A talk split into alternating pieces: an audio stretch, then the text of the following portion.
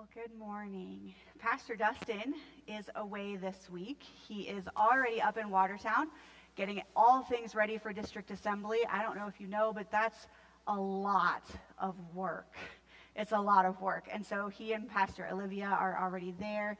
Pastor Emily is already making her way there as she is being ordained this evening.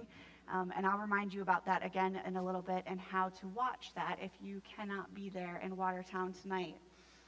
But this morning, we're going to take a look at a familiar passage. Pastor Dustin has um, been with us over in 1 Peter, and I'm going to hop out of 1 Peter this morning and let, let him continue that for that next week.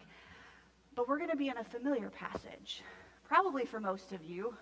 Um, it is for me, I know that, and, and it is for someone I talked to this week. Earlier this week, as I was planning and and there are just so many ways you could go with this passage, so many things that you could pull out of it. You could spend weeks here if you wanted to.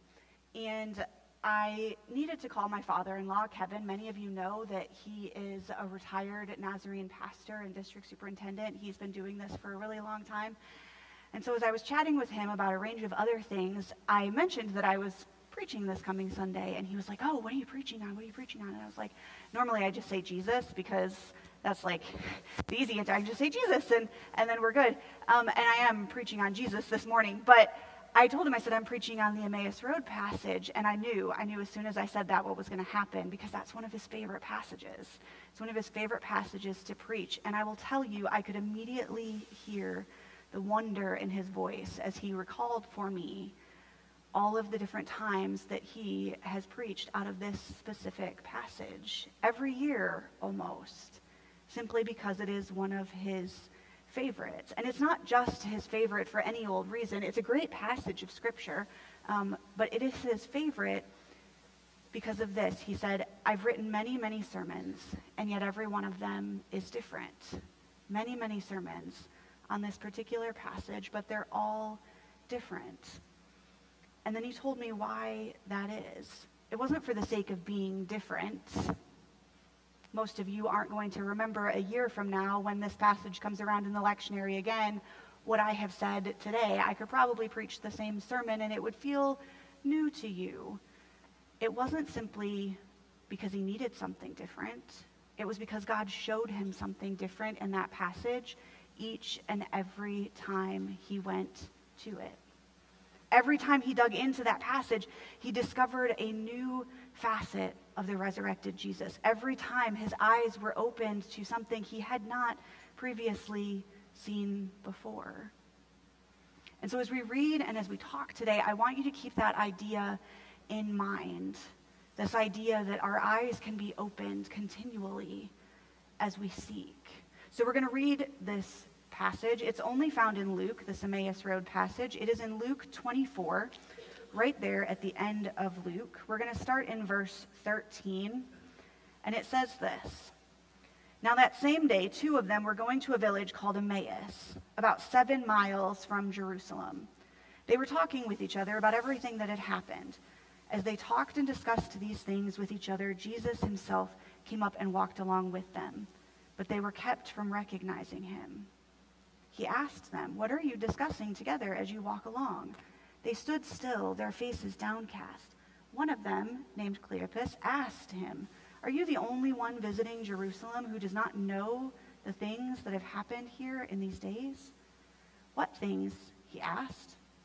Well, about Jesus of Nazareth, they replied, He was a prophet, powerful in word and deed before God and all the people.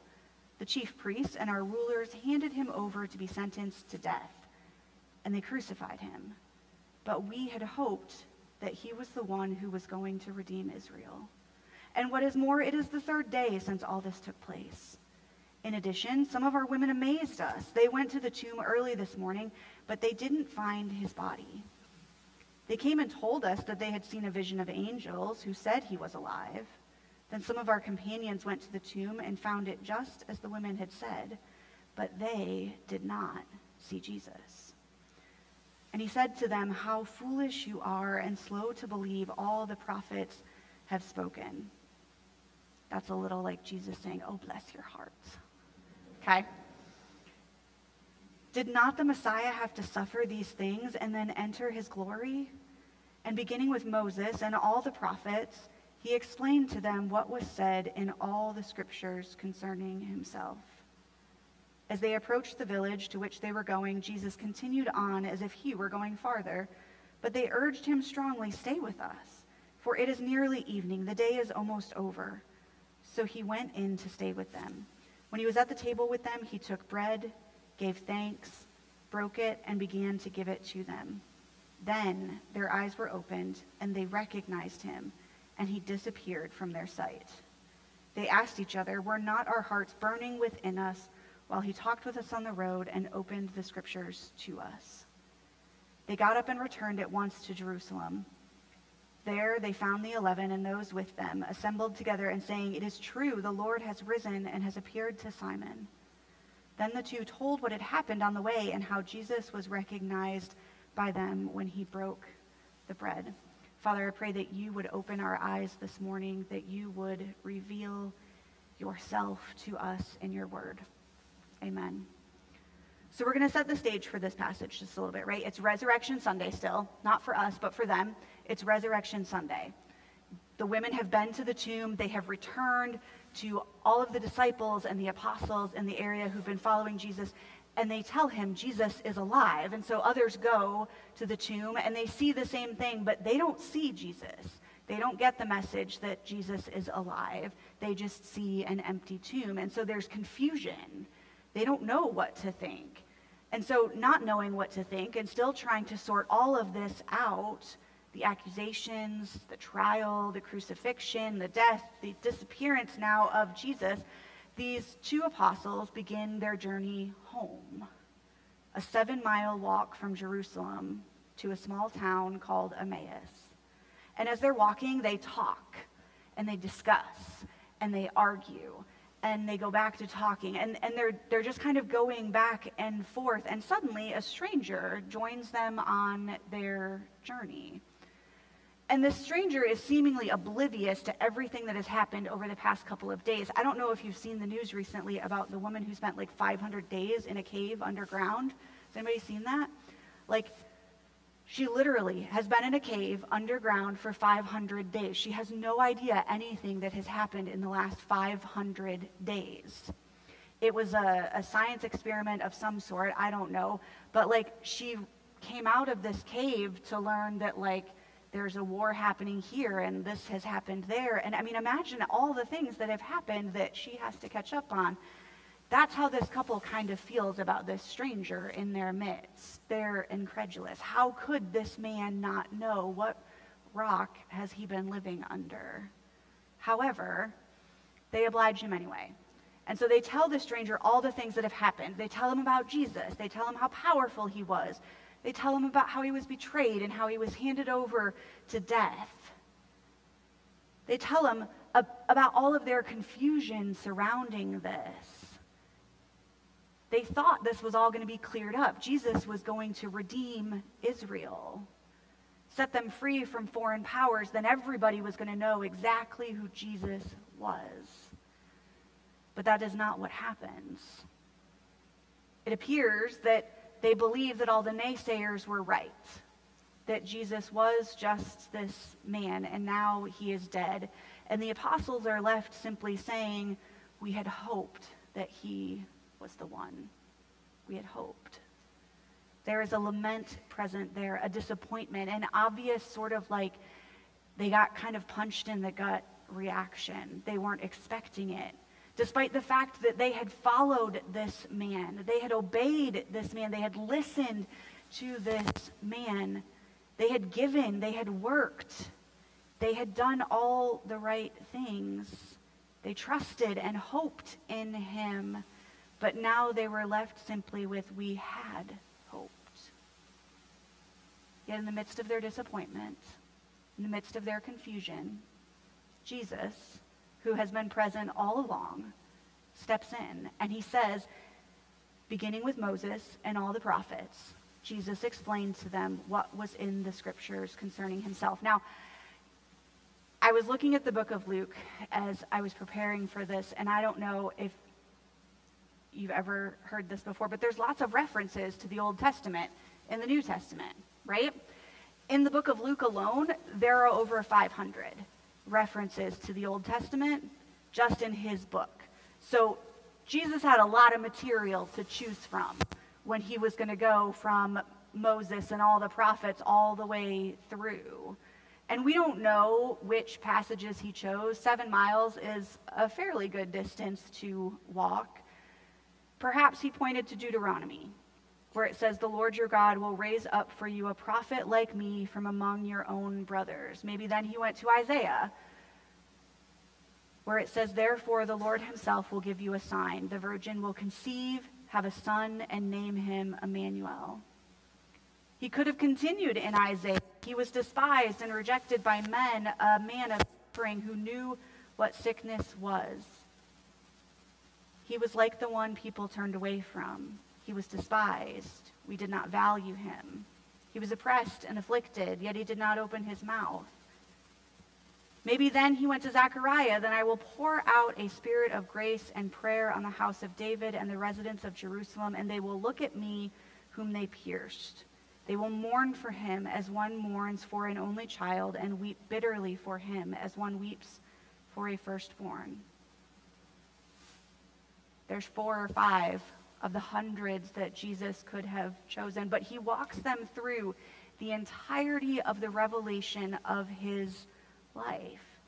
He shows them how it gives witness to who he was, why he had come, why it was necessary. Jesus wants them to see that if only they will believe these scriptures about him, they could understand. They would have known who he was because all of Scripture tells the story of Jesus. All of it points to Jesus. And yet, our couple on the road to Emmaus still do not. They do not recognize Jesus. However, and this is the part I love so much about this passage, despite their disillusionment, despite their confusion, they do what they have been shaped to do. They spent years following Jesus. Remember his three years in ministry? They followed, they obeyed, they learned, they walked with him. And so they do what they have been shaped to do they practice the gospel. One commentary I read this week put it this way Although the couple may still have failed to recognize the presence of Jesus in their midst, their insistence for Jesus to stay with them indicates how they still continued to live out the grace of God's kingdom in such hospitable ways because their lives had been shaped by that grace. And here's where I want to return to my father in law, to Kevin. Because here's the reason that Kevin finds something different in this passage every single time he goes to it. Because participation in the gospel of Jesus shapes us to be able to see Jesus. Participation in the gospel of Jesus shapes us to be able to see Jesus. Kevin is an active participant in the gospel of Jesus and in the kingdom of God. He is regularly seeking after Jesus. If you look back at our passage, you will see that it isn't until this couple participates in the receiving of bread that they recognize Jesus. They were not merely spectators in this event, they were participants. And only then were their eyes opened. Their kingdom minded ways had already been shaped by their time with Jesus. And this shaping sets the stage for this to occur. They share a conversation with a stranger who seems to know nothing about Jesus. That is the gospel, my friends. They invite that stranger into their home. That is the gospel. They share a meal with a stranger. Community and conversation. That is the gospel. They participate in the gospel and suddenly they see it. The living gospel is revealed right in front of them. Were Kevin not an active participant in seeking the risen Jesus? And the kingdom of God, I'm fairly certain he would not have seen all of the things in this passage that he had over the years, or any other passage for that matter. were the Christian faith simply an objective set of truths to be understood, then this sort of walking with Jesus would be unnecessary. Because this couple, they've got the whole set of truths, right? Jesus has walked them through the entire revelation from beginning to end of his life and who he is and why he came and what all of that means, and yet they still don't get it because it's just an objective set of truths for them. They needed to participate in the gospel in order to get it. It is why discipleship is so essential to our Christian faith. It's why it matters that you're here today. It's why it matters that you're in a small group. It's why it matters that you're meeting with a prayer partner or someone to help you stay accountable. It's why it matters that you spend time in the Word during the week and not just here on Sunday mornings. All throughout Scripture, we see the people of God are implored to seek after God. Deuteronomy 4 but if from there you will seek the Lord your God, you will find him if you seek him with all of your heart. First Chronicles 22. Now set your heart and soul to seek the Lord your God. First Chronicles 28. If you seek him, he will be found by you. Jeremiah 29, 13. You will seek me and find me when you seek me with all of your heart. Matthew 7. Ask, and it will be given to you. Seek, and you will find. Knock, and the door will be opened to you. We are implored to be disciples participating in the gospel of God by seeking after him. And so I have some questions for us today as we prepare to come to the table to meet with Jesus. Are we seeking? Am I seeking? Are you seeking after the gospel and the kingdom of God? Are you participating in the gospel of Jesus? And what is he revealing to you? What is it he's revealing to you that you need to act on? Because you see, these two disciples didn't just sit on this revelation. They didn't just sit and allow God to be revealed to them at their table and then do nothing with it. In another translation, it tells us within the hour they were returning to Jerusalem. Despite the fact that they had just walked seven miles back home, they're going to now turn around and walk seven miles back. Despite the fact that we know it's night because they told us that. They invited Jesus in because it was evening and late. Despite the risk that they may not be believed, despite the risk that something may happen to them along the way, they act on this revelation that they have been given. So are we seeking? Are we acting? And more than seeking, do we know that we have been set free to do so, to seek and to act? You have the ability. You have been set free. You can go to Scripture and seek Jesus. You don't need a pastor to do it for you. You can seek God on your own. We can seek him here together. You can seek him in a small group. You are free to do that, to seek, to act. You have been rescued. Our couple on the road to Emmaus says we had hoped that he would be the one to redeem. This word redeem in there literally means free or rescue. We had hoped that he would free us, and yet they have no idea that he has already done so. They're lamenting that they'd hoped he would free them, and he already has. My friends, Jesus has freed us. And I wonder if maybe it was their expectations that got in the way. They expected for this freedom to look a certain way. Perhaps our expectations for what we think Jesus should do are getting in the way of what Jesus is already doing or what he has already done. Their expectations had been upended and they were unable to see the risen Jesus. And I wonder if perhaps our participation in the traditions of our faith, in the reciting of our creeds, in the breaking of bread, in worship, in prayer, in giving, in these things we do to participate in the gospel can bring us to a place where we can let go of our own expectations and receive revelation instead. Our worship team's going to come back for us now, and we are going to come to the table. But perhaps we can come to the table today and we can say, Jesus, I don't understand. I don't understand you. I don't understand what you're doing. I don't understand why this path that I'm going on is going this direction. And I'm going to choose to seek after you anyway.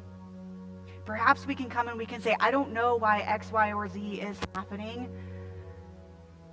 And I know that you, Jesus, are here to walk with me. We can come and we can say, My future looks uncertain. I don't know what the next days and weeks and months and years might bring.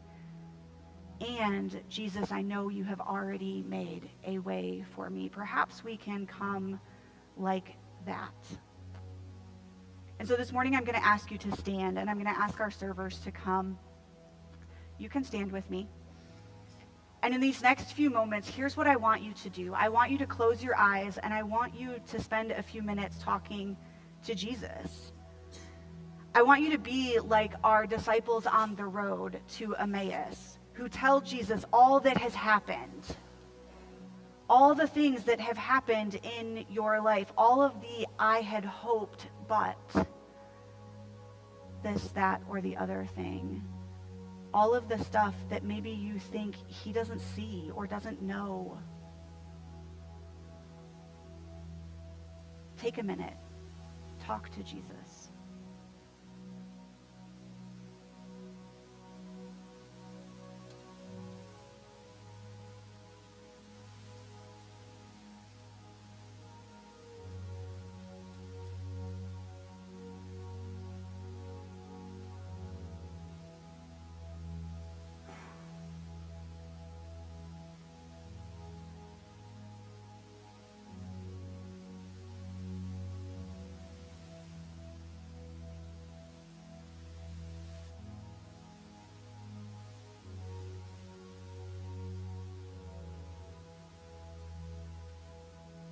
And now, like Jesus did for them, we're going to speak together aloud those things that we know and believe by reciting the Apostles' Creed as a community together.